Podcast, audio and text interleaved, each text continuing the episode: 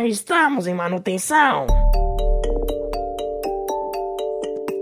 E aí, pessoal, beleza? Aqui é o Mouro. E aí, pessoal, tudo bem? Aqui é o Belkin.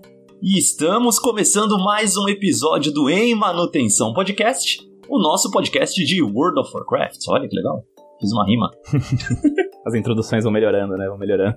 eu tô tentando inventar uma que fica. O, e aí, pessoal, aqui é o Moro, eu gostei. Dá pra você usar pra tudo aí. Se tiver um canal do YouTube algum dia, já aproveita.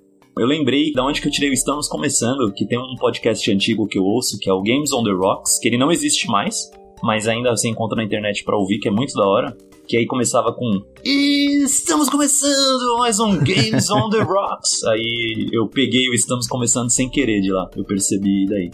Abraço Caio Corraine, se estiver me ouvindo. Eu vou te falar que se eu trabalhasse como radialista, eu também ia criar uma persona só para fazer os programas no rádio, porque eu acho muito legal isso. Cara, eu, quando eu queria entrar na faculdade, eu pensei em fazer rádio e TV, mas tinha que estudar. Aí eu deixei quieto. Esse é o nosso professor, né, mano? Mas não tem nada a ver. Hoje a gente vai continuar a nossa série falando do patch 9.0, agora que a gente está entrando nessa, entre aspas, reta final, reta final de quase dois meses que a gente ainda vai ter, mas enfim. E a gente vai falar dessa vez sobre Ardenweald, sobre as fadinhas de Ardena. Fadinha essas que conseguem ser meio creepy, né? Eu vou até recomendar um canal aqui que é do Captain Green, ele faz machinimas de WoW, e ele fez uma apresentando o Covenant dos Night Fae, e ele fez uma parte muito creepy para apresentar as fadinhas, né? Porque elas ficam te perseguindo, elas ficam ali tipo, gente, tem que ir atrás das sementes. Então, é uma releitura muito legal que ele fez. Eu recomendo todo mundo a procurar o vídeo. E também, quando eu jogo e passo por Ardena, eu lembro de Ori, Ori and the Blind Forest, e Ori and the Will of the Wisps, que eu tô jogando agora. Cara, maravilhoso esse jogo e é basicamente a Blizzard provavelmente jogou Ori e aí começou a criar a Ardena pensando lá, porque é muito parecido também a questão de natureza, é, espírito, morte, é, é, uma parada bem legal. E é um jogo muito bom, tô, recomendo, tô jogando dois agora, é maravilhoso. Vou te falar que quando eu passo pro Arden eu lembro de azul. Porque, como a gente já comentou em outros episódios, sei lá o que aconteceu com o time de cores da Blizzard, mas os mapas são sempre muito uma cor só. Isso aí desde Legion, né? Eles escolhem a paleta. Então eu entro lá e eu fico, nossa, azulado, meu Deus! mas eu gosto da cor azul, então... É que é bem azul, assim, mas... Eu gosto que a gente já começou a contar o episódio, começando aqui na introdução, uma zona, assim como também é uma zona a história de Ardena nesse primeiro patch, nessa história da campanha. É verdade. é, já vou avisar agora que a gente não vai contar em ordem que vocês fazem as quests. A gente separou as três plotlines que existem lá. A gente vai contar cada uma delas em separado porque faz mais sentido, senão a gente tinha que ter ficar indo, voltando, indo e voltando, não fica tão conectado. E aí, para mostrar para vocês como é meio zoneado, a gente já começou falando de qualquer outra coisa menos de WoW aqui no podcast. Mas tirando isso, vamos lá, bora pro programa.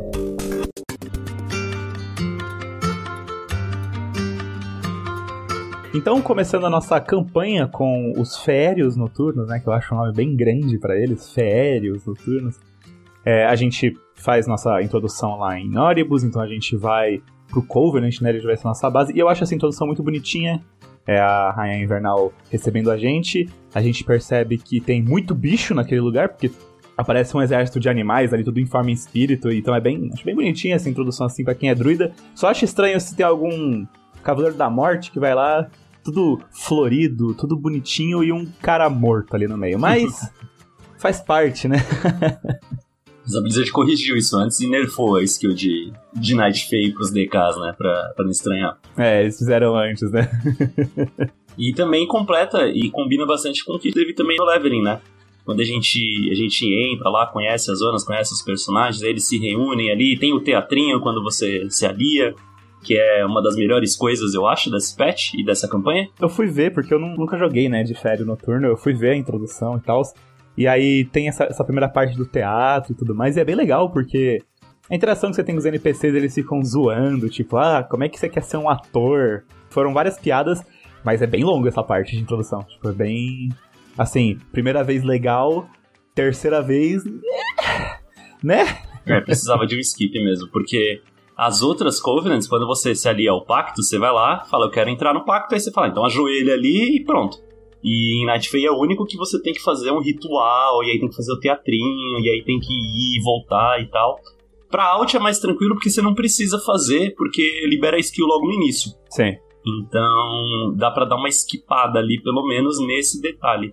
Mas se você não tiver distraído, se você não olhar no menu, tipo, se você não for lá no seu skill book e, e pegar a skill, você nem percebe que liberou, porque eles também não te avisam. então, uma pessoa distraída sai fazendo duas vezes, três, quatro, cinco, seis, etc. É, porque eu lembro até que no começo da expansão a galera ficava irritada porque, tipo, todo mundo pega o Covenant em, sei lá, 10 minutos. E aí tá lá os Night Fae, meia hora para pegar o negócio, né? É isso aí. Mas o que é importante, né? A história principal ali de Night Fae é a história que a gente é apresentada no Afterlives, que é a história de que a ânima de Shadowlands está em falta e por isso a rainha invernal está ordenando a Great Hunt, né, a grande caçada, que é a, os soldados dela, o exército, os seguidores dela, não sei como é que a gente vai chamar, a ir desativando cada uma das groves, né, cada um dos bosques ali de Shadowlands, ali de Ardena, né, porque é, eles acabam consumindo muita ânima nesse processo de rebirth, né, de renascimento das almas que vão para Ardena para ressuscitar. E a gente até vê ali na cinemática, no Afterlives, que o Aralon tem que desligar o próprio bosque dele, e aí o próprio Ursok morre, a gente fica triste. Tira o Ursok da tomada, né, mano? e, e, aí usa o ânima para outras coisas. E essa é a história principal ali de Ardena, porque essa Great Hunt, ela tá lutando contra os Drust. Olha que interessante, os Drust lá de Drustvar, que a gente conheceu o BFA, a gente descobre que eles estão ali em Shadowlands também agindo é, especificamente em Ardena por um motivo que daqui a pouco a gente vai contar o qual.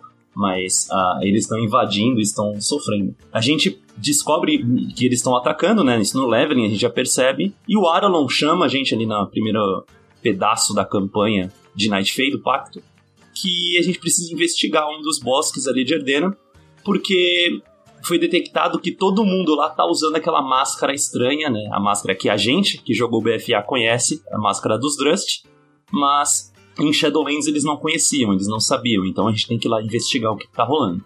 É engraçado porque essas máscaras, elas são itens dropáveis, eu não sei se o pessoal sabe disso, mas você consegue dropar para todos os tipos de armadura, e aí eu vi até um cara no Reddit brincando, porque a gente tá em conflito com os Drusts, aí você chega dentro do seu pacto usando aquela máscara e todo mundo te olhando torto, tipo, estranho usando essa máscara aí. Não, a gente tá investigando e percebe que quem tá usando a máscara tá tomando lavagem cerebral e a gente, ah, vou botar. é, então. Só de zoas aqui, né? Só pra estética. Isso, aí a gente vai lá, descobre que tá rolando essa parada da lavagem cerebral e o Aralon, ele manda a gente conversar com o Lufar, que é o próprio druida, aquele druida gigantesco, aquele urso é, Drust, que tem lá em Drustvar, pra gente entender quem são os Drusts, da onde eles vieram, tentar pegar mais informação além do que a gente já sabia, né? Que é o povo ali do Goraktu, que se recusa a morrer. Então, junto com o Far, a gente vai tentar preparar um fetiche para tentar quebrar essa maldição, né? Porque mesmo os férios atacando a gente ali, que nem o Moro falou, eles só estão em lavagem cerebral, né? Então ainda dá pra tentar salvar eles. E para tentar quebrar essa maldição, ele indica também a gente conversar com a Kivar, que é a mestra dele, né? Pra que ela provavelmente tá em Shadowlands pra gente tentar resolver esse problema que tá tendo primeiro com a lavagem cerebral e depois com os Drusts. Então a gente vai até uma dessa, um desses bosques e a gente tenta salvar um dos últimos sobreviventes que tem lá que, porque o bosque foi invadido pelos Drustes, que é o Gwenir, não sei se estou pronunciando certo, mas acho que sim. Pode ser que sim, não sei também. Mas ele não resiste ao ritual que estavam fazendo com ele e acaba virando ânima. é, a gente descobre aí nessa quest que todo mundo que sofreu a influência dos Drustes, né, que estão usando a máscara ou que foram encantados, infelizmente não tem salvação, né? O próprio Guir, ou Guir, ou sei lá como é que pronuncia também, é, a gente tenta fazer esse ritual, a gente recolhe as peças, a, as partes que a Kivar e, e, o Far ele pede pra gente fazer, mas mesmo assim não adianta nada, não salva. E aí entra o desespero, né? Porque ali naquela campanha a gente descobre que é uma grande parte dos bosques de Shadowlands, de Ardena, que estão sendo infectadas, estão sendo invadidas pelos Drust. Sim. Então é uma preocupação ali da galera de tentar entender o que, está rolando. E aí no, a melhor solução, né, a melhor defesa é atacar, né? É, e não só isso, mas como eles já estão tendo uma crise de ânima e estão com pouca gente para ajudar, perder mais pessoas só vai piorar mais ainda a situação, né? Os caras já estão com crise de ânima, eles vão ter que entrar em conflito contra o próprio povo que tá tendo lavagem cerebral e combater os Drust, né? Então, tipo, eles estão na merda, É. no final das contas. E aí, né, a gente tentar entender um pouquinho como funciona, esses guerreiros ali da Rainha Invernal, eles decidem atacar. Então a gente vai invadir o bosque, né, onde é a base dos Drustes que estão invadindo Ardena. Acontece que a Gorakzar, que não é a Goraktu, Goraktu realmente a gente já eliminou em BFA, aparentemente, mas agora eles são liderados pela Gorakzar, e a gente vai enfrentar ela lá no bosque dela. E a gente derrota. Só que a gente descobre, né, na hora que a gente derrota ela, tipo, acaba um encantamento, e na verdade, o Drust que a gente tava matando ali é o próprio Aralon. É o Aralon que a gente conheceu lá na, na cinemática, e ele tava sobre um, um feitiço ali para parecer a Gorakzar, para agir como a Gorakzar e comandar as tropas. E, infelizmente, a gente acaba sentando o cacete nele e ele não resiste. E mais uma vez a Blizzard joga o personagem fora. eu não entendo, né? Eles, eles apresentaram os personagens tudo no, no Afterlives e já estão jogando fora, velho. Eu fico muito. Eu acho muito estranho isso, mas tudo bem, né? Faz parte. Eu tinha achado o Aralon um personagem legal ali, sabe? Ele tinha sofrido pelo bosque dele, e ele teve que sacrificar o Ursoc. Eu achei que ele não ia, tipo, morrer. Achei que ele ia ter algum motivo, né, pra aparecer, mas foi só isso mesmo logo no primeiro patch.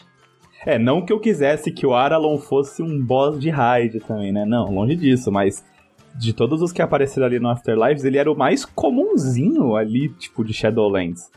Que a Draca é baronesa, a Devus era uma Paragon, ele era tipo um funcionário ali do bosque. Mas, tipo, também jogaram ele fora, né? Acho que até por isso que ele morre na hora, né? E aí, Belkin, eu acho que é interessante a gente tentar entender aqui e mostrar o que, que é Drust. Eu fui atrás, hein? Eu fui pesquisar alguns vídeos, eu posso deixar linkado aí. Mas eu fui tentar buscar mais história, mais enriquecimento do que, que é o Drust, quem são os Drust, o que, que eles querem, etc. Então acho que dá para fazer um deep dive aqui, fazer um parênteses para tentar enriquecer um pouquinho mais. Então, os Drust, eles são quem? Eles são, primeiramente, eles são humanos. Olha que interessante, de Azeroth. É, bem interessante mesmo. Na verdade, eles são, se a gente for pensar, eles são Vrikul de, de Azeroth. Ele é um povo Vrikul antigo. Que eles se isolaram ali na região de, de Drustivar há milhões e milhares de anos atrás. E o líder deles, o tal do Goraktu, ele estava estudando como não morrer, né? Ele tinha esse objetivo ali de ser imortal. E ele acabou desenvolvendo essa magia Drust ali e criar o reino deles, né? O reino dos Drusts, que é a Blighted Lands, que a gente já comentou num episódio há uns meses atrás, não lembro em qual episódio. Mas ele criou um próprio reino, entre aspas, de Shadowlands, que as almas dos Drusts fossem para lá e buscassem sempre essa, essa ressurreição e essa imortalidade. Caramba, ele parece ser muito mais poderoso na lore do que quando a gente enfrenta ele em Mansão Capelo, velho. Vou te falar a real. E aí, Belkin, eu fui. Tava vendo uns vídeos, pesquisando e tal, e eu achei uma entrevista com Ion Razi Costas na BlizzCon de 2016, então já faz quatro anos, quando eles estavam falando sobre BFA, que ia sair ainda, e anunciaram a versão de Drustivar, e apresentaram os Drusts e tal. E o entrevistador, ele perguntou para ele o que que era as Blighted Lands, né? O que que é, se é Shadowland, se não é, etc. E nessa entrevista, lembrando que é 2016, nem existia pra gente, né, o anúncio de Shadowlands, nem nada, nem, nem perto, nem BFA existia ainda, era só o anúncio. Ele disse que esse mundo aí de, de Drust, né, os Blighted Lands, Tross, que também é chamado, né, é, ele é uma versão do Nightmare, do Emerald Nightmare, que o próprio é, Goraktu conseguiu acessar com seu druidismo, com a sua magia. Então tem uma conexão aí entre o Emerald Nightmare, né? O Nightmare que ele chama, ele não chama de Emerald, ele chama de Nightmare. Mas no, no WoW, quando a gente fala sobre o Nightmare, é, é ele, né? É o Pesadelo Esmeralda. O Pesadelo Esmeralda, ele surgiu no Sonho Esmeralda, que tem uma conexão com Ardena.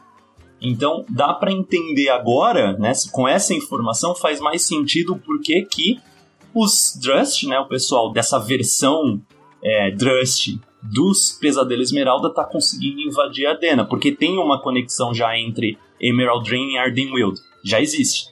Então, os Drust estão numa versão ali dentro do Emerald Dream, que é o, o Pesadelo Esmeralda deles, tentando invadir também. Ah, isso é bem legal, porque meio que deixa bem comprovado, além da lore, que se a gente for ter uma raid de temática de Ardena, pelo menos uns dois boss vai ter que ser na vibe de Drust, né? Também. E aí também dá pra entender o porquê que eles estão invadindo Ardena, né? Porque Ardena é o lugar em Shadowlands que tá acontecendo a ressurreição. Sim. É onde acontece, onde os espíritos vão para descansar, recuperar suas energias, suas forças e depois é, voltar ao de onde eles vieram. E esse é o intuito principal que o Goraktu tinha, né? A imortalidade, a ressurreição. Então, até na dungeon, né, na mansão Capela, a gente derrota ele porque ele tá tentando voltar à vida. Ele tinha feito um pacto lá com um casal que eu já esqueci o nome, que é a os dois donos lá da mansão Waycrest, e eles fizeram um pacto porque era a chance do povo do Goraktu voltar a Azeroth, voltar à vida.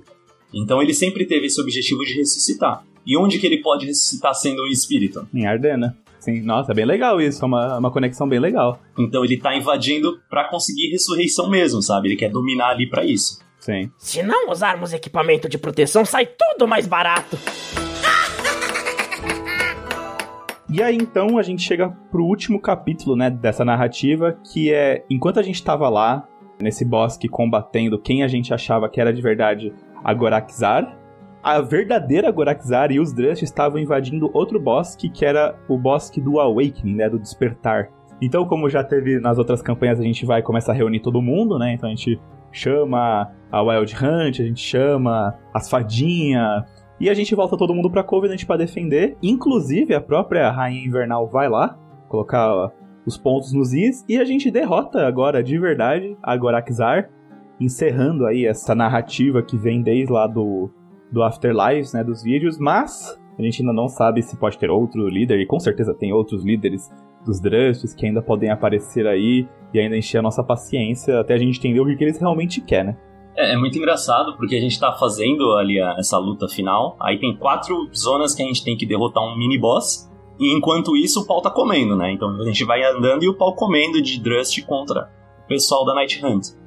Aí quando a gente termina o último, chega a, a Rainha Invernal e fala: Aqui não!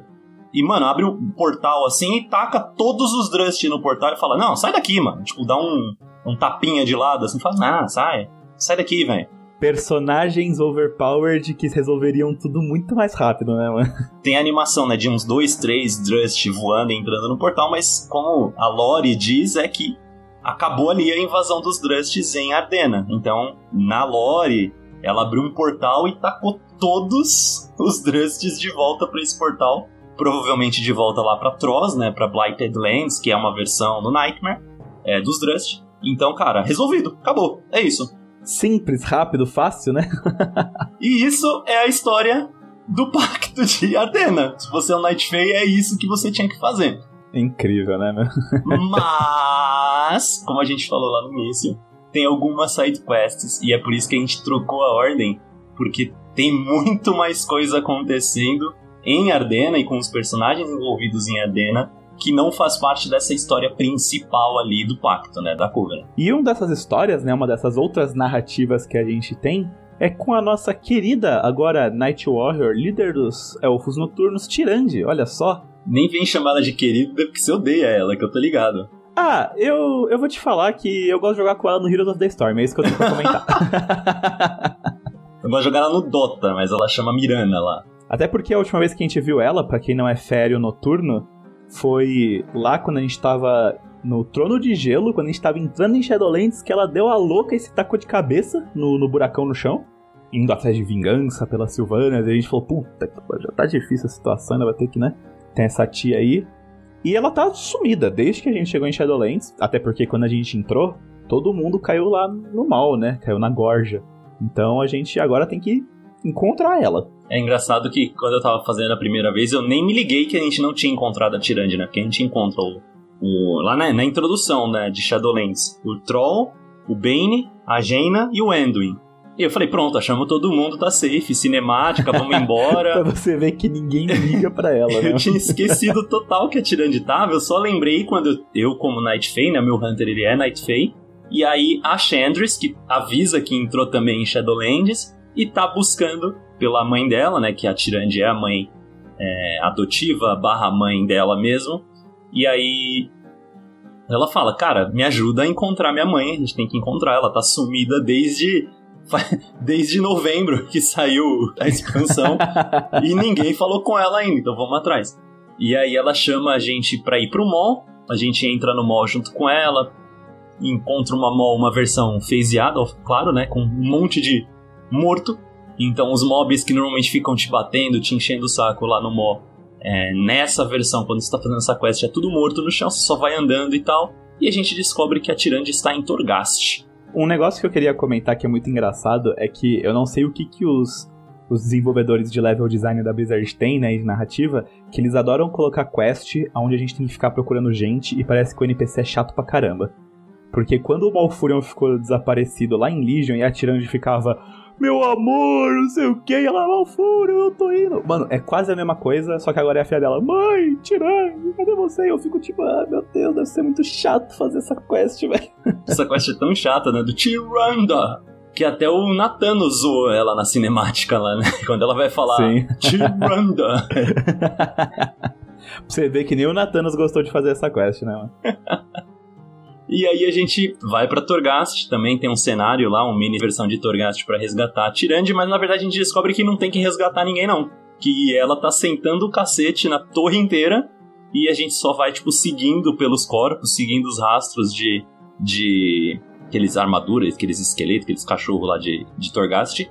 E quando a gente encontra a Tirande, ela tá Em rage, né, mano? é, ela derrotou todo mundo que tinha na frente e ela encontrou as almas dos Night Elves que foram é, levadas ali pro Mó depois da queimada de Teldrassil. E a gente encontra elas com algum, né? Não são todos, não são os milhões de elfos que morreram, mas deve ter uns 30, 60 ali que dá pra dizer que a gente vai salvar. É, não vou, vou te falar que talvez 30, 60 seja bem menos de 1% daquela árvore, mas já é um começo. Mas é, vamos por lore, né? Que nem antes que a, a Rainha Invernal ela empurra três espíritos pro portal, vamos considerar que cada um desses aí vai valer por uns 10 mil. É, sim, aí tudo bem, aí eu concordo.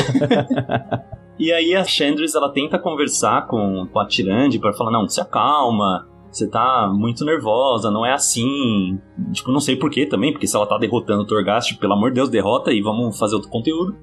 Porque. ou pelo menos sai uns patch novo aí que eu já cansei, viu, Blizzard? Já, já fiz bastante Torghast, quero, Olha, quero o novidade já, já. cansou, velho. Eu quero Se o novidade, Moro, que é precisa. o já cansou. Não, ainda faço, mas eu quero novidade. Precisa de uns skills novos, uns mobs diferentes, mais um evento que nem aqueles dos cachorros. Enfim, a gente tá, tá saindo do caminho.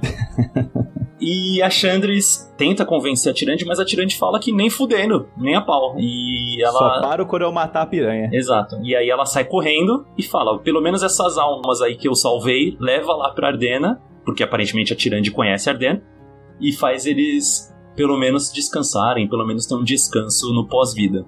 E é isso que a gente faz, né? A gente pega as almas e leva de volta pra Rainha do Inverno. É legal que quando a gente chega em Ardena com essas almas, tem até uma introdução que fala para essas almas que estavam lá em Torturando Mall que se elas quiserem escolher uma nova forma para viver, elas podem. Então, tipo, se elas quiserem virar raposa, coelho, sei lá, dinossauro, qualquer coisa, elas podem, porque ali em Ardena, o, o renascimento deles pode ser em outra forma. Eu até achei um bagulho meio hinduísta isso aí, que no hinduísmo tem essa vibe de você renascer com outras formas, pra ter as experiências, não sei o que e tudo mais. Então achei legal esse retorno e explicação de história. Eu acho que é uma cópia de Harry Potter dos patronos. Que? Nossa, que exemplo estranho. É que os patronos têm, né? É o animal do espírito da pessoa que sai no feitiço. É basicamente. e aí, né, num capítulo mais pra frente, lembra que a gente não tá falando em ordem, mas na continuação dessa história, a Chandris, ela tá ali na base dos Night Fae e ela convida a gente pra conversar porque ela descobriu que em Ardenweald há outros Night Warriors, assim como a Tirande atualmente ela é a Night Warrior de Elune, né? A gente não sabe se ela é a única ou se é uma das Night Warriors de Elune. É, mas ela descobre que já houve outros e um deles é o Tiernax, que é um, um dos antigos. A gente também não sabe se ele é o primeiro ou um dos primeiros ou um anterior, também não tem essa informação. Apesar de ter muita gente falando que ele é o primeiro Night Warrior, nenhum lugar diz isso, mas ok. E a gente vai conversar com o Tiernax para tentar entender o que, que aconteceu com ele quando ele assumiu a função do Night Warrior e qual que foi a influência que esse poder, né, o poder de Eluna, teve nele. E é legal a partir desse ponto, porque a gente começa a perceber que a influência de Elune, ela não é só muito forte em Azeroth. Porque o Tiernax, ele não é de Azeroth. Mas ele usou o poder da Elune, ele é um sacerdote, seguidor da Elune, e ela deu esse poder de Night Warrior pra ele, pra ele proteger o próprio planeta dele. Então, tipo, a gente percebe que essas forças cósmicas que a gente já comentou em uma porrada de programa, elas têm sim muitas influências em muitos mundos, planetas e tudo mais. E com esse poder que ele recebe de Elune, ele consegue defender o planeta dele, né? Que estava sendo é, influenciado por um Old God. E ele é tão poderoso, esse poder de Elune, que ele consegue derrotar o Old God na surra, ali, né? No tapa. Só que ele acaba morrendo, porque a gente já tem uma noção de que esses poderes élficos, místicos da lua, ou de qualquer coisa que seja Lune, que a gente até comentou no episódio de quem é a irmã da Rainha Invernal, são muito fortes. Pro próprio hospedeiro do poder, assim, né? Então, ele acaba morrendo e juntamente com ele morre o marido dele, que é o Quadarim. Ó, acho que é assim que pronuncia. Esses nomes élficos sempre me pegam assim. e é legal porque o que você falou, né, de que a Elune ela tá no universo inteiro. Eu fiquei fazendo essa quest tentando caçar se ele mencionava que, tipo, Elune tinha um outro nome no planeta dele, ou alguma coisa assim. E, e, não, é a Eluna, é isso, e ele é o Night Warrior de Elune, é isso aí, entendeu? Eu até fiquei pensando, será que eles vão chamar de outro nome para dar alguma pista, alguma dica? Mas não. Então, da mesma forma que a gente tem ali Elune em Azeroth, e também existe Elunária, se você quiser mais informações, a gente falou sobre tudo isso lá naquele podcast falando sobre a irmã da Rainha do Inverno. É, também nesse planeta do Tirnax do Cadarim, eles também têm Elune ali, também tem essa religião por Elune. Então, provavelmente a gente vai descobrir quem em breve, né? Não sei se nessa expansão, na próxima, nas próximas, mais informações sobre Elune, com certeza. Já tem muita coisa, já dá para colocar nessa expansão, né? Para não estender tanto o assunto. E quando a gente encontra os dois, né, o, o Tiernax ele tá meio enfeitiçado também por uns Spriggans, não é por Drust, não é, é por uns Spriggans, que é aqueles espíritos zombeteiros, sabe? Aqueles diabretinhos que tem ali em, em Ardena. E o Kadarin tá tentando ajudar, tal, a gente faz as quests lá, né? Mate tantos, colete não sei o que, use não sei o que, e pronto. A gente vai lá e libera o Tiernax dessa maldição. E ele conta pra gente o que, que aconteceu quando ele se tornou o Night Warrior. Então depois que a gente liberta, né, o Tiernax aí dessa, dessa maldição que ele tava, ele fala pra gente que vai ajudar a ir atrás da Tirande e ele conta pra gente esse plano que o Moro comentou, que quando ele estava vivo, né, quando ele foi abençoado com o poder dos Night Warriors, ele dividiu o poder dele com o marido. Que foi por isso que os dois morreram, porque eles estavam ali tentando dividir o poder que era muito forte e mesmo assim eles não conseguiram. Mas agora o plano dele é repetir isso, agora que eles estão em Shadowlands, né? E, mas agora morreu, morreu, ele tem que ficar esperto com essa também. ele quer dividir não só com o marido dele, mas com todos os ex-Night Warriors que tiverem lá. Isso fica um pouco aberto, porque a gente não sabe se ele quer realmente, tipo, toma um pedaço do meu poder, ou se ele vai ter outros Night Warriors também poderosos e eles vão usar a sabedoria deles para ir conseguir salvar a Tirande. O que é muito legal, porque se torna meio que uma sociedade de gente poderosa, mas que também tá na merda. Não sei se pode descrever assim o pessoal do Night Warrior, mas eles eles querem ir atrás da Tirande, concentrando esse poder de Elune que eles têm. E então, para conseguir isso, eles vão atrás do Rum High Mountain, que é o primeiro High Mountain que existiu na história, né? A gente até consegue ver um pouco dele quando a gente tá fazendo o mapa de Legion. A gente consegue jogar com ele, com algumas World Quests de Legion que tem por ali. E ele, a gente sabia que ele era um exímio caçador, né? E hoje em dia ele é chamado de Horned Hunter dentro de Ardenna, ali dentro da Shadowlands. Acho muito legal esse, esse título que dão para ele. Que é o chifrudo, né? é muito engraçado a revelação de que o tal do Horned Hunter, né? O caçador chifrudo, é o Rum, porque eles não falam, né? Eles falam, não, a gente precisa de ajuda para encontrar os Night Waters. Cara, só tem um caçador aqui em Ardena, na Night Hunt, que, que é capaz de achar. Certeza que é o, que é o chifrudo, Hornet Hunter, então vai lá e tal. Certeza que é o chifrudo, né, mano? que frase maravilhosa. e aí, sei lá, né? Não sei como é que traduzir o Hornet Hunter, o caçador córneo, não, não sei. Tem que jogar em português aí e me contar. E aí na quest, tipo, eu fui fazer, e eu tava lá, eu não sabia que era o Runheim Mountain, né? Eu só tava procurando o tal do caçador que eu achei que era um dos espíritos de Shadowlands, é isso.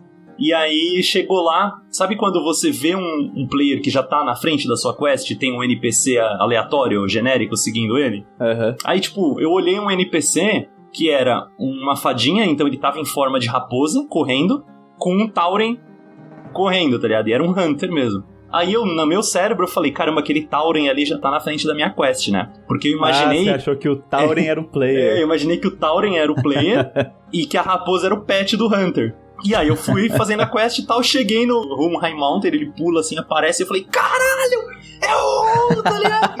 Nossa, que foda! Ótimo plot twist, né, mano? e falando em caçar, ele tava caçando, né? Ele tava fazendo o que ele faz de melhor. Ele tava caçando um Devourer, né? Que são aqueles bichos que a gente até comentou durante o, o nosso episódio do Castle Nefra, que a gente tem o Hungering Devour, é, que são esses bichos que a gente não sabe de onde vem, a gente sabe só que eles comem ânima. E ele tá caçando um, um, bem grande, né? Que, que é do tamanho do da Raid, só que não é da Raid. É o igual, é igual o da Raid. É, ele é o da Raid, só não tem nome próprio. é a mesma cor, né? Até. É, não, é o mesmo mob, é o mesmo mob. E é muito engraçado porque eu falei assim, cara, se a gente vai solar esse maluco aqui, por que, que eu preciso de 20 pessoas na raid pra matar esse cara? Mas é, tudo bem. É o, é o irmão gêmeo que deu certo, né? é, e aí, né, a gente prepara uma, uma bomba e um veneno com aquelas minhoquinhas que tem, né, com aqueles besouros que tem em Shadowlands, a gente pega o estômago de um, o veneno do outro e tal. Prepara uma bomba é, envenena ele, e aí a gente, junto com o Rune, a gente consegue derrotar essa invasão também de Devourers ali em Ardena. E com isso, né, no epílogo dessa questline, a gente se reúne. Nós como player, a Chandris, a Izera também tá ali, o Kadarin e o Chernax, e agora o Runhai Mountain para fazer essa reunião e elaborar esse plano. Porque, como a gente tinha dito, o Runhai Mountain ele é o melhor caçador de Shadowlands e ele é o único cara que vai conseguir encontrar todos os espíritos de Night Warriors antigos que já existiram e que estão em Shadowlands. Um negócio que eu acho engraçado, que eu queria comentar do WoW, é que, tipo, a gente tem magias poderosas, tipo a da Rainha Invernal, a gente tem maldições, não sei o que, Vamos criar uma bomba para lidar com esse problema? Eu, eu adoro isso no cara, é muito bom porque é muita coisa de anão, um gnome goblin, né? Mas é muito engraçado isso. É, Battle for Azeroth, né? Começou com os goblins e os gnomos descobrindo que a Zerita era bomba nuclear, né? Tinha, tinha poder atômico. É, então é muito bom, tipo... Não, como que a gente vai lidar com esse problema? Eles, mano, dá para criar uma bomba. E aí começou a expansão inteira só nisso, só nessa pergunta aí. É, porque na minha cabeça passa assim, como que a gente vai lidar com esse problema? Não, vamos usar uma magia druídica, uma maldição, não sei o que, bomba. Estilo MacGyver, pega uma pilha, um chiclete, bomba. É isso, tá ligado? é que nem jogar D&D de bárbaro, tá ligado? E o que você vai fazer? Eu bato. eu entro em fúria e bato. É o bárbaro com 100 de força e um de intelecto, né? e aí o epílogo, a gente não sabe o que acontece depois disso, mas o Rune High Mountain, ele é, promete pagar a dívida que ele tem com a gente por ter ajudado a derrotar o Devourer que ele estava caçando, a que ele vai encontrar todos os Night Warriors, mas é isso, acaba aí, a gente tem que esperar um próximo patch para tentar entender o que, que vai rolar agora. É, seria muito legal no próximo patch a gente realmente atrás de Night Warriors, né? Tipo, não todos, né? Porque senão a Blizzard também mete o louco. Não, o patch inteiro é você indo atrás de Night Warrior. 35 Night Warrior, 35 semanas, boa sorte. Também ia ser frustrante. Mas ia ser legal ir atrás de alguns só para complementar a história, né? Não ficar jogada e daqui uns patch aparecer o Rum com 300 elfos. Eu achei tudo aqui, achei todo mundo. Ia ser meio broxante também. Elfo ou não elfo, né? Que é do universo inteiro, então vai saber. É, então não só elfo, exatamente. Há a especulação, desde do beta, que a próxima raid, a segunda raid de Shadowlands, seria em Ardena, então é bem, realmente bem possível que tenha uma participação de Eluna, de Night Warrior, também ali dos Drust, né? Porque a gente tá com essa. A gente tá falando de Eluna, a gente tá falando de Emerald Dream, e a gente, como a gente falou agora há pouco, tem essa relação com os Drust também. Então, é bem possível. A evidência que a gente tem isso no jogo, né? Além desse é, gancho que a Blizzard deixou aberto, são as armas de Ardena que não foram usadas, que tem os modelos que foram datamainados durante o beta, que nem teve as de Revendreth agora da primeira raid que está sendo usada lá com os tokens. Também tem algumas de Ardena que nasceram e não estão sendo usadas até agora. Pode ser que seja uma dica, pode ser que não. A gente vai descobrir só na BlizzCon Online para ver quais são os próximos passos do, de Shadowlands. Assim desejamos, né? Por que você apertou o botão que diz não aperte? Então, a gente passa agora para o nosso último plot, né? Nossa última narrativa que tem dentro da campanha, e é a volta de um dos nossos queridinhos aí da lore, né? Que é o Bossandi, olha só. Ele aparece. Esse, de verdade, é queridinho. Esse aí tá aqui no meu coração, um dos melhores personagens que a Blizzard já inventou. Bonsandi! Maravilhoso, maravilhoso. Mas a gente, enquanto tá em Ardena, aparece uma daquelas máscaras trolls que existiam ali em Dazaralor por todos os lugares, espiritual. E é ele, usando um telefone sem fio ali, né? Conversar com a gente, falando que a gente precisa se encontrar com ele. Porque ele percebeu que alguns Loas que deveriam estar tá hibernando, eles desapareceram. E a gente tem que resolver esse problema. É, como o Bonsandin ele é um Lua, né? Ele é o Lua da morte dos Trolls Andalari ali de. Ele é muito específico, né? Porque a gente fala é um Lua, parece que é muita coisa, mas ele é um deus dentro de um grupo, de uma raça de, de Azeroth. Mas ele é um Lua da morte ali. E ele tem essa relação com os outros, né? Ele tem essa conexão, apesar de que todos são animais e ele é um troll, a gente vai descobrir daqui a pouco porquê, né? Mas ele é o cara que tem essa conexão com todos. E aí, quando eles desaparecem, ele se preocupa. E aí ele manda a gente investigar, né? A gente vai investigando cada um daqueles casulinhos que nem o Warsock tinha lá no, na cinemática. E a gente vai descobrindo que tem uns casulos que estão abertos, tem uns que estão desaparecidos. E fala, ih, caramba, deu ruim em alguma coisa. Até porque esses casulos não foi a Wild Hunt que tirou da tomada, não foi por ordem da Rainha Invernal, eles simplesmente sumiram, tá dando merda. E foram abertos, né? E aí o Bonsandi conta pra gente que o Muesala, né? Eu, eu, gosto de imitar o Bonsandi, que é muito da hora. É, mas eu gosto muito do, do sotaque trólico em inglês. Sim, Em é português foda. também é muito bonito, mas nossa, o sotaque que eles criam em inglês é muito bom, velho. Não, não, não compara, mano. Em português é muito zoado se comparar, velho. É muito da hora. A, a conversa, daqui a pouco a gente vai falar, né? Dentro da dungeon, do Moesala com o Bonsandi, mano, é maravilhosa. O sotaque, a entonação, mano, é muito legal. Ouçam em inglês se vocês puderem, mesmo que vocês não entendam nada, gente. e o Bonsandi, ele conta pra gente que o Moesala, que é o Loa da Morte original, tem essa confirmação, então, aí, que o Bonsandi, ele não é um Loa originalmente, ele foi transformado em Lua pelo próprio Moesala. Guardem essa informação que eu vou revisitar ela daqui a pouco, tá? É, o Bonsandi fala que o próprio Moesala tá agindo e tá mexendo os pauzinhos ali em Adena para ressuscitar. A gente vai investigando cada um dos casulos e tenta procurar. A gente encontra Dambala, que é a lua da traição. Então, já dá pra ver que não é um lua muito bonzinho que a gente tá lidando ali. Derrota ela também. E a gente descobre que realmente é o Moesala que tá por trás, ele que mandou a Dambala atrapalhar a gente. Enquanto isso, o Moesala invade o reino The Other Side, que é o reino do Bonsandi dentro de Shadowlands. Eu queria complementar falando que a Dambala, que é a cobra da traição e tudo mais, ele é o Lua responsável por dar poder aos Shadowhunters, né? Que é a classe, entre aspas, que o Voldin fazia parte, né? Que muita gente pede pra ter essa classe no jogo, né? Uma spec parecida, que são aqueles caçadores xamânicos, voodoo e tudo mais. E também ela é um personagem que aparece no RPG do WoW, que eu achei muito legal, porque eu não conhecia ela até a gente fazer pesquisa para esse podcast. Então eu achei legal que ela faz parte do universo expandido, vamos dizer assim, que não é expandido porque é oficial.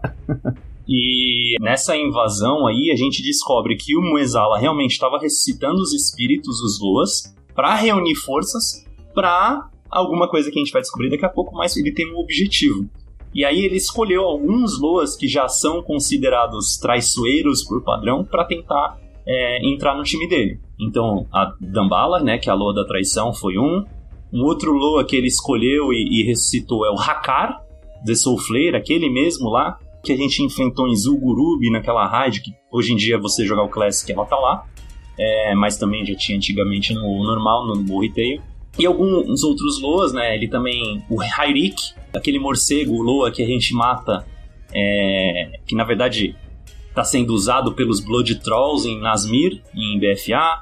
A Shadra, que é aquela Lua Aranha que a própria Yasma do Vocal em Pieces Again. A Yasma ela absorve e se transforma numa meio troll, meio aranha por causa da Shadra. Ela também é uma lua que o, que o Moesala resgatou, mas é, a gente descobre ali que nem todos esses luas estão de acordo com o Moesala, né? Estão no, mancomunados com ele. O Dambala tá, o Dambala é uma é a lua que a gente enfrenta, mas o Hakar, por exemplo, ele não, ele fala não, vai tomar no cu, ele já trai o Moesala e volta para pro reino dele lá. Tem que trair o traidor, né, mano? Trair o traidor. ele já vai pro reino dele pegar poder e, e tentar se reerguer mais uma vez, porque o Hakar basicamente faz isso. Mas, nessa invasão que o Moesala fez em The Other Side, a gente perde contato com o Bonsandi, né? E a gente tem que ir lá investigar, e isso acontece num capítulo mais pra frente. E finalmente a gente entende, depois de algumas semanas de patch, o que, que a gente tá fazendo na dungeon The Other Side. E é muito legal, como o Moro comentou, que durante a dungeon, e faz muito mais sentido para quem tem passado por toda essa narrativa, ver a conversa que os dois têm ali sobre, tipo, o Moezala falando, tipo, não, mano, você não vai conseguir, porque eu sou o verdadeiro Lua da Morte, e, e tu é um fracote, eu te dei o poder. Tipo, é muito bom esse diálogo. Tipo, é um dos melhores diálogos que tem do jogo, assim. E a gente derrota ele, né? Derrota o Moezala depois de recuperar as almas poderosas de Loas e outros seres que o Boan Sandy fez o pacto. Né, porque o Boan Sandy também estava na ativa, né? Ele também tem seus contatinhos. E a, a dungeon ela até mais, faz mais sentido quando a gente entende isso, né? Porque a gente tá ali no centro com o Moezala e o Boan Sandy. E a gente atravessa tipo um portal e vai lá em Mechagon pra resgatar poder dos dois mages, depois um outro portal e o próprio Hakara a gente invade. Então, esses três que estão ali, eles não têm pacto com o Moezala, não. Eles tinham pacto com o Bonsandi e a gente vai para lá pra desfazer esse pacto e pegar o poder do Bonsandi de volta, né? Sim, sim. Então, até faz mais sentido a estrutura da dungeon, porque a dungeon The Other Side é só aquele centro. Aquele é o The Other Side todos os braços, né, os três braços que a gente tem são portais para outros lugares que a gente entra e vai resolver a treta. É, quando eu entendi isso fez muito mais sentido para mim, sabe? Eu vi um cara do Reddit comentando que eu achei muito engraçado que a Talange, ela tem por causa do, do que o pai dela fez o pacto, ela meio é conectada com o Sandy agora, né, por causa do pacto. Ia ser muito engraçado se a gente tivesse que matar ela, né, mano? Uhum. A gente vai até da Zaralor pra matar. E quando a gente finaliza a luta, né, com o Moezala, a gente não mata ele. E não precisa ser do Covenant dos Night Fae pra ver isso. É, o Boa Sandi, ele fala que vai trocar um papo ali, né? Um a um, agora que eles estão ali poderosos, dois juntos, e o Moezala menos poderoso também, né? Porque ninguém manda se aliar com, com, com o Jailer pra tentar pegar informações, absorver mais poder e tudo mais, porque o Boa Sandi tá puto com ele. Mas isso também fica em aberto para talvez o Moezala retornar como um chefe de raid, ou o Bonsandi ser atacado pelas forças do Jailor, já que o Moezala é um aliado do Jailor. Então essa parte fica em aberto, mas eu espero que eles não joguem o Moezala fora também, né? Vamos pelo menos guardar um aí, que nem foi a Cal que a gente viu em Profundezas Sanguinárias pra usar numa raid, porque o Moezala é um personagem, eu acho pelo menos um personagem legal. Eu acho, eu acho que não, né? Até porque foi nessa dungeon que a gente tem um monte de confirmação, né? De lore antiga, que a gente sempre tinha dúvida, curiosidade, mas aí em The Other Side a gente tem as confirmações. Então foi é, o, o Moezala mesmo fala que foi ele que fez o pacto com Odin, que foi ele que sussurrou pro Voldin colocar as Sylvanas como o Artif, é ele que influenciou é, na criação das Valkyr, né? Porque com Odin e aí a própria Elia se transformar em mal também foi ele que teve essa influência. Então tem um monte de conformação ali que esse cara ele é muito importante para lore, como a gente já suspeitava de antes. Porque existe o nome Moezala desde o Classic, só que existia um nome. É, Moezala, o Senhor dos Sonhos, não sei o que, não sei o que. Acabou. E aí, depois de, sei lá, 12, 13 anos, saiu o nome dele de novo. Ele apareceu como um vulto no, no livro lá do. Aquele livro até que infantil do. Faz nem sentido esse cara tá lá, mas enfim. ele é o vilão da historinha lá. E aí, de novo, em BFA tem o templo de Moezala lá no canto da pirâmide né, de Zandalar. Tem um cantinho que é o templo de Moezala, mas é isso. Então ele sempre foi presente. Só que agora a gente tem a confirmação de que ele age, né? Ele não é só um ouvinte passivo nem nada. Ele é o influenciador. Sim. E por que, que ele influencia, né? Porque ele tem esse pacto com Jailor, olha que interessante. Nessa conversa, né, nessa interrogação que o, o Bonsandi faz com o Moisala depois da dungeon, né? Na, um pouquinho mais pra frente, no, no capítulo adiante, ele convida a gente para voltar lá pro The Other Side. E o Moezala tá sendo interrogado pelo Bonsandi e ele conta que o Jailor tem uns planos maléficos e quer conquistar tudo e tal. Ah, o, e é até legal que o Bon Sandy convida um colega dele, né? Um colega que vai virar Loa. Opa, peraí, dei spoiler, mas tudo bem. ele convida o espírito do Voldin para presenciar essa, essa confissão do Moezala de tudo que ele tem feito, os objetivos. E o Voldin aparece ali, né? Que ele já tem um relacionamento um pouquinho mais é, próximo com o Bonsandi. Ele era o Lua do Voldin antigamente. E os dois eles conversam com o Moezala e o Moezala revela que além do Hakar e do Dambala, que são os Loas que a gente já enfrentou, há outros Loas e outros Wild Gods também que o Moezala liberou e como eles não estavam sob domínio do Moezala, ele mandou pro Mó para que as forças dos Jailers fizessem eles sofrer e, tipo, lavagem cerebral neles para eles se aliarem ao Jailer também. Então, depois que a gente interroga o Moezala, o Voldin bate no peito, fala que vai assumir a bola e fala: Não, vamos lá, eu e você, Malwalker, vamos descer até a Gorja e vamos resgatar esses Loas, esses Wild Gods e trazer eles perdendo. Então a gente vai até a Gorja e eu acho que a partir desse ponto, muitos jogadores desse pacto vão se sentir frustrados, porque quando você tá na Gorja fazendo essas quests, o seu olho do jailer, né, o olho do carcereiro, que é aquela barra que vai enchendo, ela enche por tudo que você faz. Olha que maravilha, né? Não. Eles estão de parabéns. Porque se o cara faz a gorja antes de fazer a quest, ele não consegue fazer a quest, porque ele vai começar a morrer. E se ele faz a quest antes de fazer a gorja, ele não consegue fazer a gorja, porque ele vai morrer. É maravilhoso isso, faz todo sentido. faz todo sentido aí pra história, mas enfim. E a gente vai junto com ele e a gente encontra a, o primeiro Wild God que a gente resgata é a, a Shaman, que é uma Sabe a forma de gato dos, dos ferais com os enfeites? É, ela é aquele espírito, é dela a forma de Ashamane. É, ela é uma das White Gods que lutaram lá na War of the Ancients, então junto com cenários, junto com Goldrin, junto com uma galera, ela é uma deles e ela tá lá sendo torturada e a gente resgata ela. E junto com ela a gente resgata outros Loas é, ali que também estão sendo torturados, presos, perseguidos, etc. Então, primeiro quem salva é o Hyrik, o morcego dos é, Blood Trolls, e a gente resgata o espírito Lua dele. A Shadra a gente também encontra, ela tá numa parede, é, numa teia de aranha, então ela só tá brisando ali, a gente vai lá resgatar ela. E o último espírito que a gente vai tentar encontrar e salvar é o espírito de Rezan, que é o tiranossauro lá de Zandalar, o Lua dos Reis. Era o principal Lua que tinha na cultura Zandalari, mas ali naquela quest ele morre, vira um zumbi e vira o boss da dungeon mais fácil que tinha em BFA, infelizmente. A gente encontra ele, ele também está sendo torturado e ele está morrendo. Olha que interessante, a gente descobre que os Loas também podem morrer em Shadowlands e se transformar em ânima, assim como os Wild Gods, né, que a gente já sabia pelo Ursoc. Para não a força, né, a, a, o poder do Rezan não ser desperdiçado ali no Mó, o Rezan chama o Voldin e diz que é, ele vai agora ser a sua essência. Então, toda a essência que o Rezan tinha em vida e em espírito, ele coloca e se funde ao espírito do Voldin. E agora sim, o Voldin, teoricamente, ele está nesse processo de se transformar em um Lua, né? No caso, se transformar no novo Lua dos Reis. Que eu achei muito legal, porque eu gosto muito do Voldin.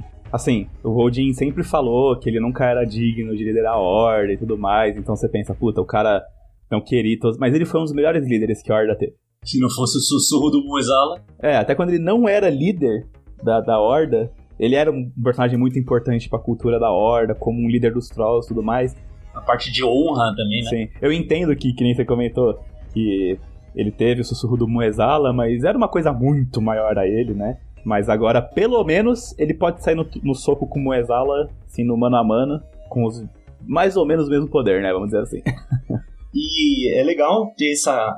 Não é conclusão, né? Essa continuação da história do Odin, porque ele tinha aparecido ali em BFA e tava meio largado, né? A gente teve aquela questline que vai ele e a Talangi investigar é, quem que tinha sussurrado pro Voldin colocar a Silvanas, a gente visita o Bolvar, a gente visita a Elia, umas galera nada a ver, que agora a gente descobre por quê que a gente visita essas pessoas, porque eles estão tudo na, envolvidos nessa trama.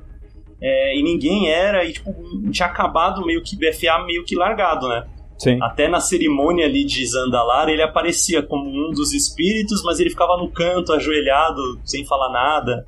Às vezes ele nem tava na cinemática, ele só ficava ali observando e, tipo, se você olhasse num canto ele tava, só que ele não participava da história, ele só tava ali. E eu achei legal. Provavelmente ele vai ter alguma influência no que vai acontecer daqui pra frente, né? Então, pensando que a gente vai ter poder de Elune, poder dos Drust, vai investigar mais esse universo, né? Tem a irmã da Winter Queen, tem os Loas, tem o próprio Bonsandi, a relação dele do Moisala. Eu acho que o Voldin tem bastante como um Loa agora também para contribuir como, como parte desse quebra-cabeça aí. Ah, sim, eu espero total que tanto o Voldin quanto o Bonsandi apareçam numa próxima raid para ajudar a gente, porque eles são personagens que estão tendo um crescimento desde BFA e desde antes de BFA até com o Voldin.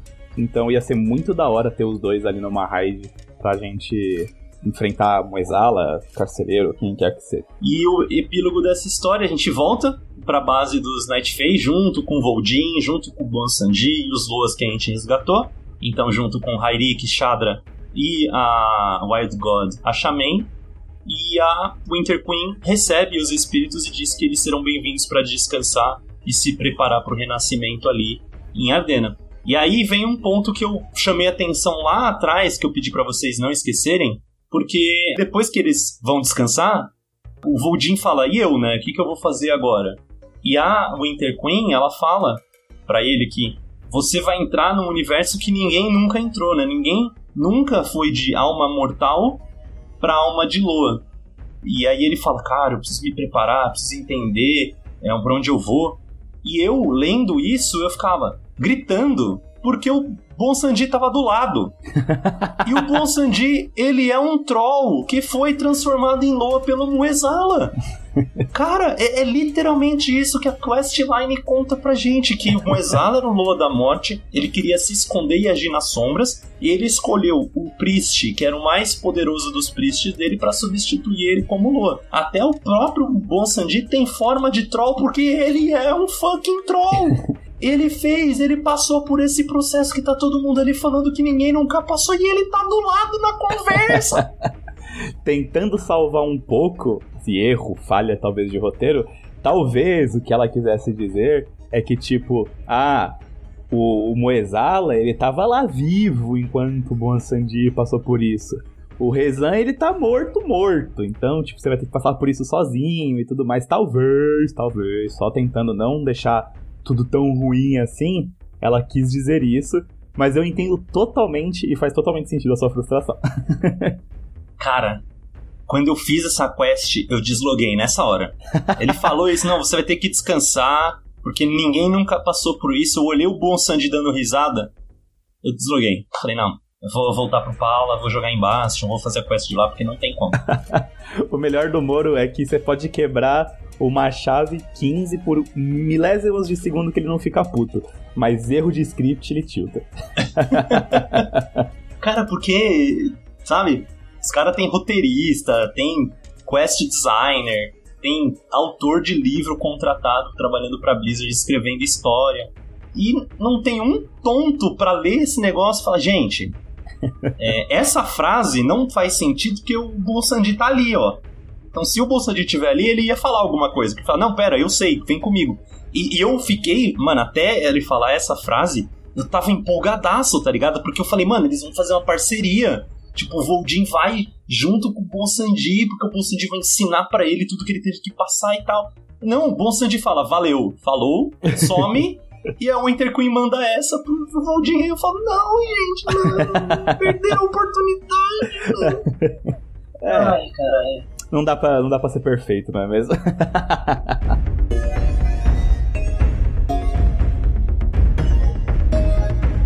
Mas aí, isso foi as três storylines dentro de Ardena, dentro do pacto dos Night Fae, dos férios noturnos. É... E aí, Belkin, o que, que, você achou? Você não jogou, você não tem nenhum char, né? Não, não sou Team Fada.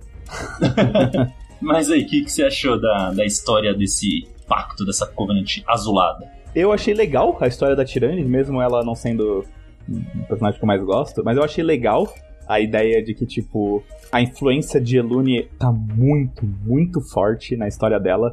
Porque ela tá, tipo, nas profundezas das profundezas de Shadowlands e ela ainda tá muito poderosa. E ainda com a busca dos Night Warriors, então a gente.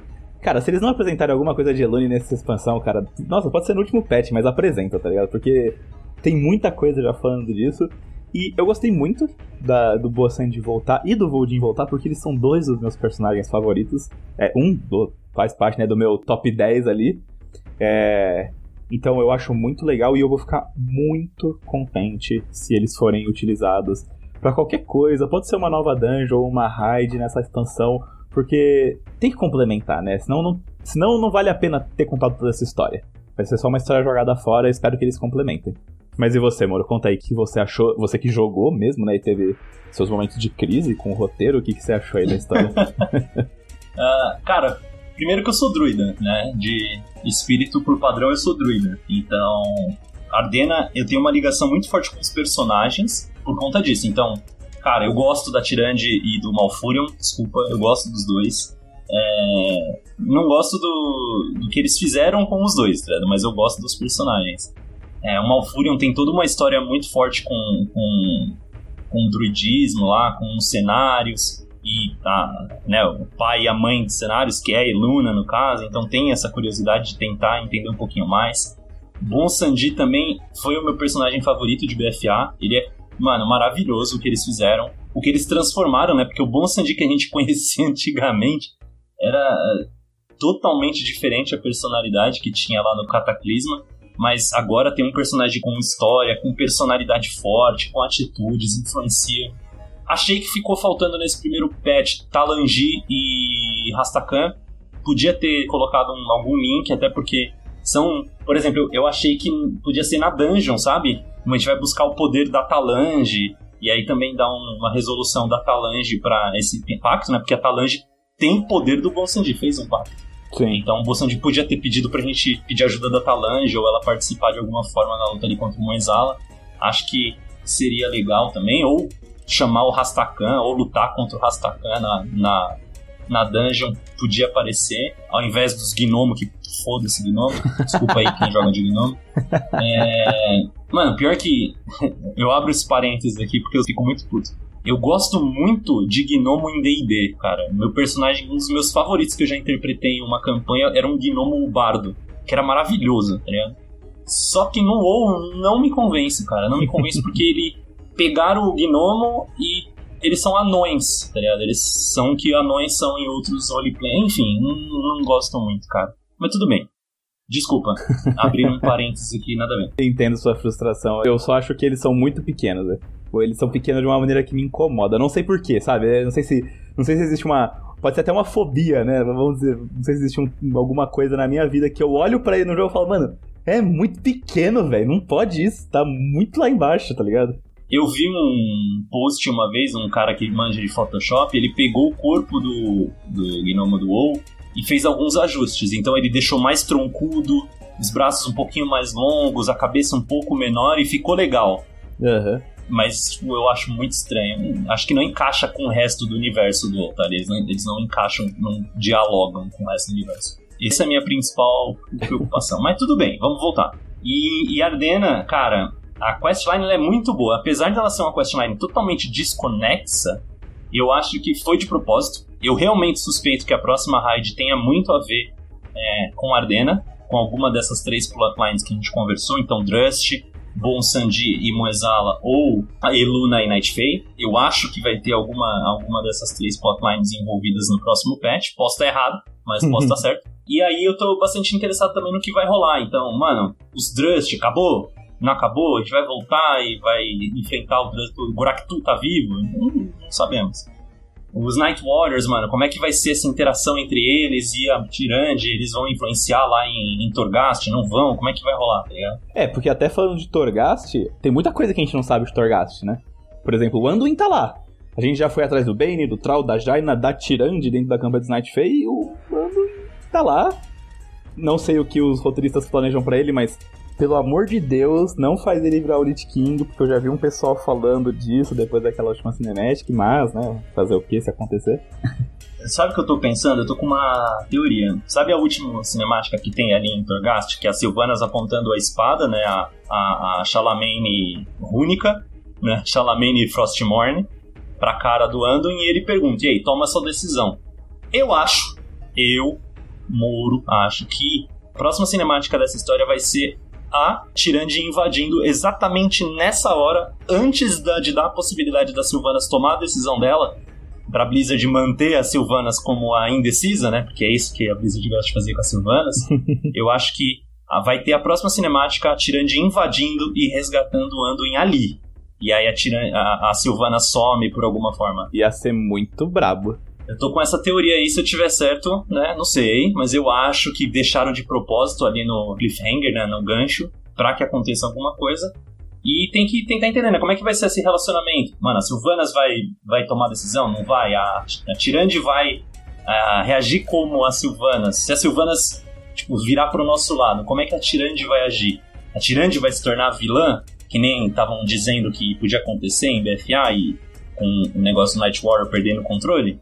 Será que a Tirande vai ser a vilã do próximo patch? Não sei. Tô bastante interessado eu acho que tem bastante coisa legal para sair daí. Eu vou complementar essa sua teoria. O negócio veio na minha cabeça agora que se o Anduin for se tornar o que muita gente tem falado sobre ele ser o novo mascote do, do, do carcereiro, eu vou complementar a sua teoria da seguinte forma: a Tirande invade, aí quando ela vai atacar a Silvanas, a Silvanas finca a espada no Anduin para começar a transformação dele. Aí Beleza, aí eu vou, tipo, falar, puta, faz sentido, né? Porque ela tava aí tirando chegou e tudo mais, ia ser bem da hora, na minha opinião. É, qualquer outra coisa além disso, nesse momento eu vou, eu vou ficar bem chateado. é, essa parte eu não sei. Eu acho que a Tirande vai chegar ali naquele momento mesmo. Não sei se, se vai acontecer isso, né? Não sei. é, vamos ver, veremos. Veremos. BlizzCon, duas semanas. Sabe do que um Goblin gosta mais do que ouro? Muito ouro! Então é isso, esse foi o nosso terceiro programa da nossa série falando sobre o patch 9.0 e as questlines das campanhas dos pactos. É, dessa vez a gente falou tudo e um pouquinho mais sobre a Dena. Acho que a gente não deixou nenhum parênteses aí sobrando. É, espero que vocês tenham gostado e na próxima semana a gente vai ter o nosso programa sobre Revendreth, que é o último, e no final de semana, dia 19 e dia 20, temos a BlizzCon Online que a gente vai receber. Por favor, tomara que a gente receba notícias sobre o próximo e os próximos patches de Shadowlands e o que, que vai rolar a partir das histórias que a gente está contando nessa série. E se você gosta do nosso projeto e quer apoiar a gente além do seu like e compartilhar, que já ajuda muito, você pode dar uma olhada no nosso projeto no Catarse, que está aí no link na descrição, ou acessar www.catarse.com.br barra manutenção podcast ajudar a gente com sua doação, tem algumas recompensas que você consegue lá faz a gente ficar motivado e faz a gente pagar o editor, porque o editor tem que receber também, né? Não é de graça, brincadeira. e, então é isso, até o próximo programa. Valeu, pessoal, e até semana que vem.